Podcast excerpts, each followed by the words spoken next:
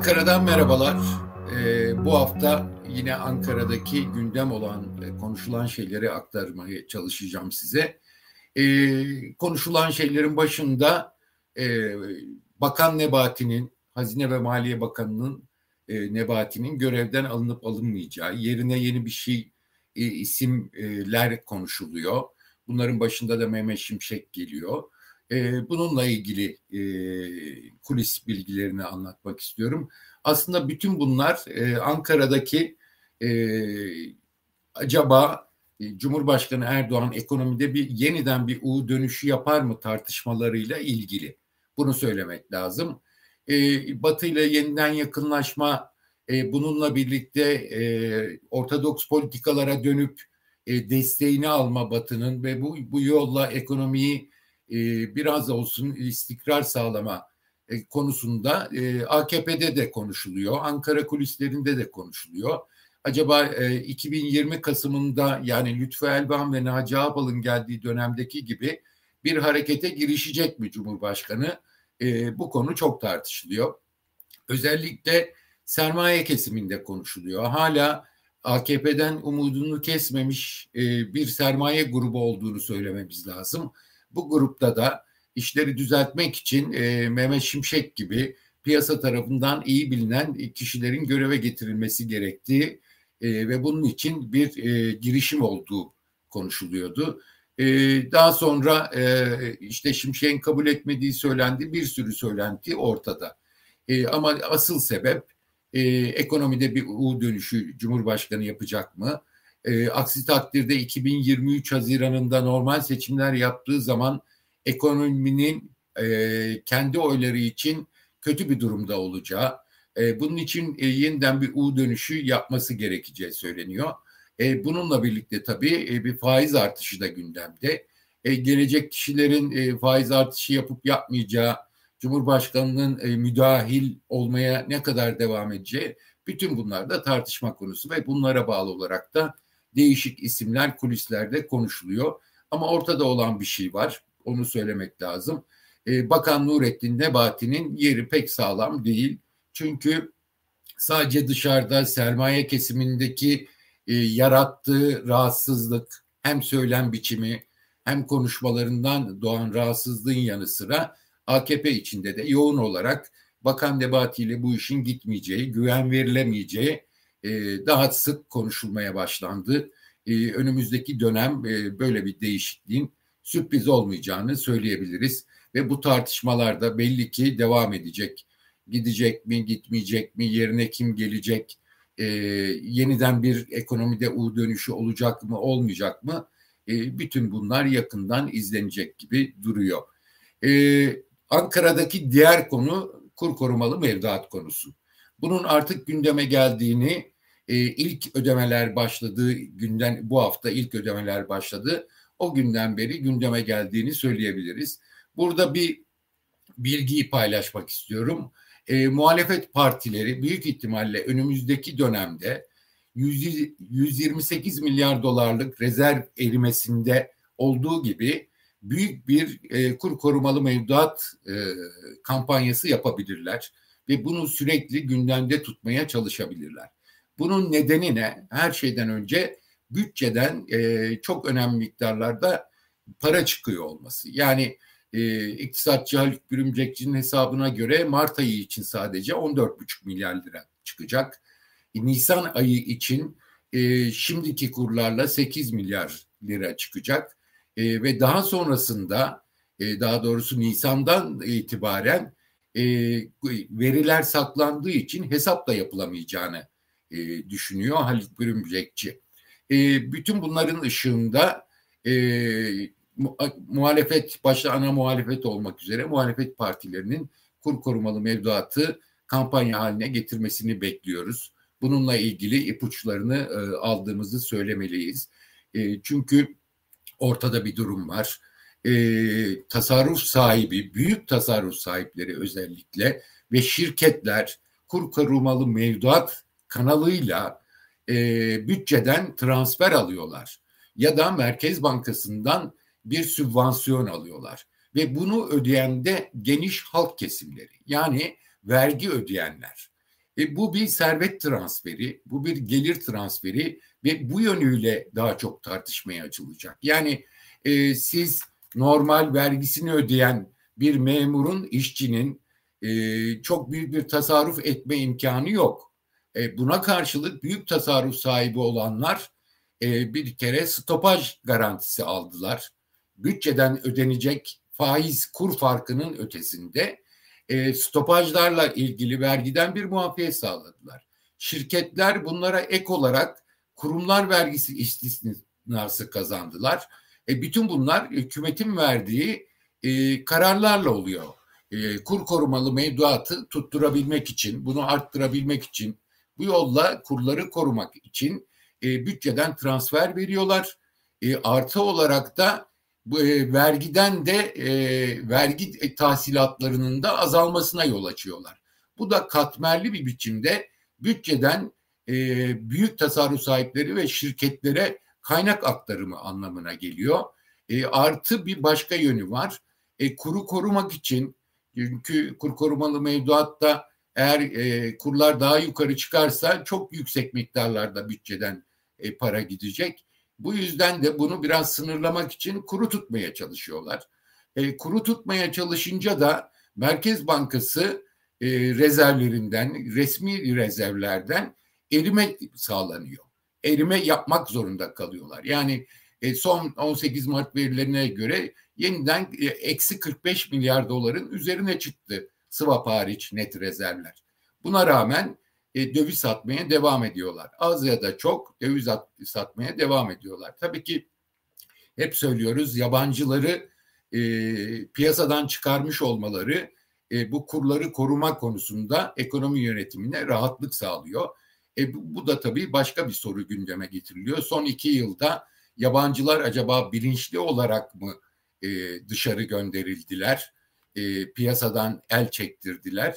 Böylece e, rasyonel olmayan ekonomik kararlarla bile e, bu şeyi ekonomiyi yönetmeye kalkışmak, itirazları önlemek. Çünkü e, kurda ani oynaklıklar oluyordu yabancılar olduğu zaman, yanlış kararlar alındığı zaman bunun da önüne geçmiş oluyorlar. Özet olarak kur korumalıyı devam ettirmek istiyorlar ve bunu büyük ölçüde servet transferi, kaynak transferi yaparak özellikle dar ve sabit gelirlerden alınan vergiler nedeniyle vergi yapısı da e, buna ilişkin biliyorsunuz çarpık bir şey. Daha çok oradan alınıyor vergi, tüketimden alınıyor. E buradan sağlanan gelirleri de e, şey büyük tasarruf sahiplerine, küçük tasarruflar sahiplerinin aldığı pay o kadar e, büyük değil çünkü asıl olarak yüksek miktardaki mevduatlar için, kur korumalı mevduatlar için e, ve şirketlerin kur korumalı mevduatları için geçerli. Burada başka bir sorun ortaya çıktı.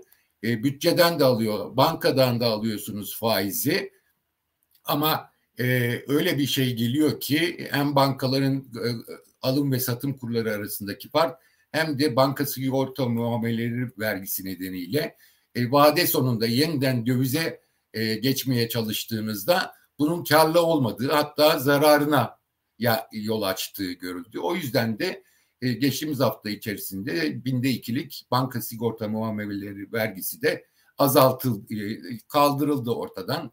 E, bununla ilgili bir cazibe kazandırmak için.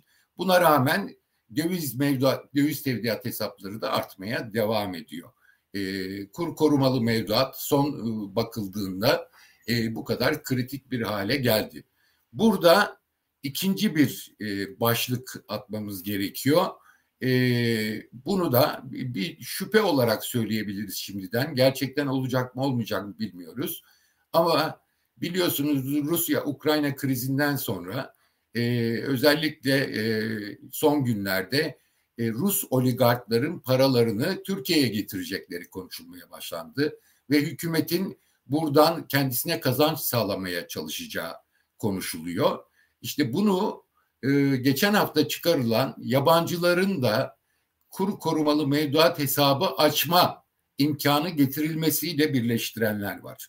Açıkça e, söylemek gerekirse geçen gün bir panelde birlikte olduğumuz Profesör Kamil Yılmaz, Kamil Hoca'yla ya bu yabancılara niye bu hak verildi diye tartışırken e, ondan çıktı. Acaba dedi bu oligark paraları diyorlardı bu yolla onları mı getirmeye çalışacaklar diye. E, bunun üzerine ben e, bu işi bilenlerle konuştum. Yani bu o, yabancılara e, kur korumalı mevduat hesabı açmanın bir sınırı var mı? Oligarklar da bunu açabilir mi diye. E, benim ilk öğrendiğim bilgiler e, oligarkların da bu tür hesaplar açabileceği yönünde. Peki buradaki asıl hikaye ne? Yani yurt dışındaki bir şirket neden gelsin de Türkiye'de Türk lirasına çevirsin de kur korumalı mevduat açsın? Elinde döviz var istediği gibi. Bazı ülkelerde faiz de alıyor e, dövize. E, burada en önemli noktalardan biri e, yine e, para temizlenmesi olarak söyleyebileceğimiz e, sisteme e, sistem içinden olmayan paraların sokulması için bu kur korumalı mevduat kullanılabilir deniyor. E, yorumlar o yönde. Yani e, bir Rus oligark e, yüklü miktarda parasını başka bir ülkedeki ya da Rusya'daki parasını getirip döviz bazında bunu Türkiye'de e, Türk lirasına çevirdiği zaman e, çok fazla bir şey kazanmış olmayacak belki ama elindeki getirdiği parayı korumuş olacak. Ama asıl şeyi ne olacak? E, bu tür yaptırımlardan kurtulmuş ve e, bir şekilde parasını e, Rusya'dan çıkarmış ya da başka bir ülkedeki parasını e, Türkiye'ye e, park etmiş olacak. E, e, belki burada satın almalara girilecek, burada faaliyetlere girecek ama e, dışarıdan bir para akışı sağlanmış olacak diye düşünülüyor. E, özetle böyle bir imkanın oligarkların parasının bu yolla yabancılara e, yabancı şirketlere kur korumalı mevduat hesabı açma yetkisi verilerek e, bu yolun açılabileceği söyleniyor ve ilk akla gelen de e, bu dönem olduğu için oligarklar oluyor. Peki e, Türk tasarrufçusu, Türk vergi vereni, mükellefi e, hem büyük tasarruf sahiplerini bu şekilde finanse ediyor bütçe kanalıyla hem de şirketleri finanse ediyor. Yani fatura yine e, dar ve sabit gelirliye e, çıkıyor. Bir de bu dar ve sabit gelirli şimdi oligarkları da mı finanse edecek? E, bu, bu çok önemli bir konu haline gelebilir önümüzdeki dönemde. Ya da yurt dışından gelen şirketlerin parasını mı finanse edecek, aradaki farkı mı finanse edecek? Bütün bunlar önümüzdeki dönemin tartışma konuları olabilir. Bu tartışmaları önlemek için e, başka bir nokta e, kurların korumak zorunda olması hükümetin. Yani e, 14.83 düzeyinde son günlerde sürüyor bu. E, bunu bu şekilde sürdürmeleri bekleniyor. Aksi takdirde kamuoyundaki e, şikayetler çok artacak. Yani bütçeden e, sübvanse edilmek zorunda kalınan kur farkı arttığı sürece ki e, Mart ayı için son bir haftası için 14 milyar liradan söz ediliyor. Eğer kurlar artarsa aradaki farkları karşılamak çok daha e, dayanılmaz bir hale gelecek. Bu yüzden de e, ekonomi yönetiminin kurları mutlaka sabit tutmak, sabit olmasa bile e, işte ayda birlik, yüzde birlik, ikilik e, en fazla artışlarına izin vererek yönetebilmesi gerekiyor. Bu mümkün mü? Burada da e, başka bir soru ortaya çıkıyor. E, bu soru için kur e, negatif rezervlere rağmen kuru korumaya devam edebilir Merkez Bankası diyenler de var. Ama bir kısım analistler de diyorlar ki e, Amerika'da özellikle Fed'in 0.25 yerine 0.50'lik faiz artışı önümüzdeki ay gündeme gelebilir. Bu doları daha da güçlendirebilir. Bunun içeride kurlara e, baskı yönünde bir etkisi olabilir. Bir başka konuda enerji fiyatlarının da e, itmesiyle 120 dolarlara ulaşan petrol fiyatlarını da göz önünde tutarsak cari açık giderek artmaya başlayacak. Ve bu birikimin birkaç ay sonra etkisini piyasada göstereceği söyleniyor. O yüzden de e, yaklaşık iki ay sonra bu e, kurun üzerindeki baskının artabileceği söyleniyor. Ama buna rağmen kur korumalı mevduatı korumak zorunda başka hiçbir dayanağı yok. E, ve bunun için Merkez Bankası Başkanı'nın son toplantısında da işte turizmde de iyi olacak, yıl sonundan itibaren de enflasyon düşecek gibi söylemler ileri sürülüyor. Yani giderek çok daha kritikleşiyor durum. Kuru korumak, e, kur seviyesini korumak giderek zorlaşıyor. Eğer kuru, e, kuru koruyamazsa e, Merkez Bankası bunun faturası çok aşırı büyük olacak. E, ve bunun için e, kritik dönemlerden biri sanıyorum Mayıs-Haziran gibi olacak. Daha sonrası da e, sonra bakılacak. E, Rusya-Ukrayna savaşı devam ediyor. NATO'dan çıkacak kararlar önemli.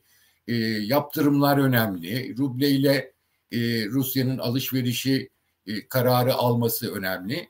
Bütün bunları izlemeye devam edeceğiz. Ama giderek kritik bir hal alan ekonomi yönetimi hem isim değişimi olarak hem de kur korumalı mevduat odaklı e, uygulanan son politikaların çıkardığı faturalar olarak tartışılmaya devam edecek. Önümüzdeki hafta tekrar görüşmek üzere.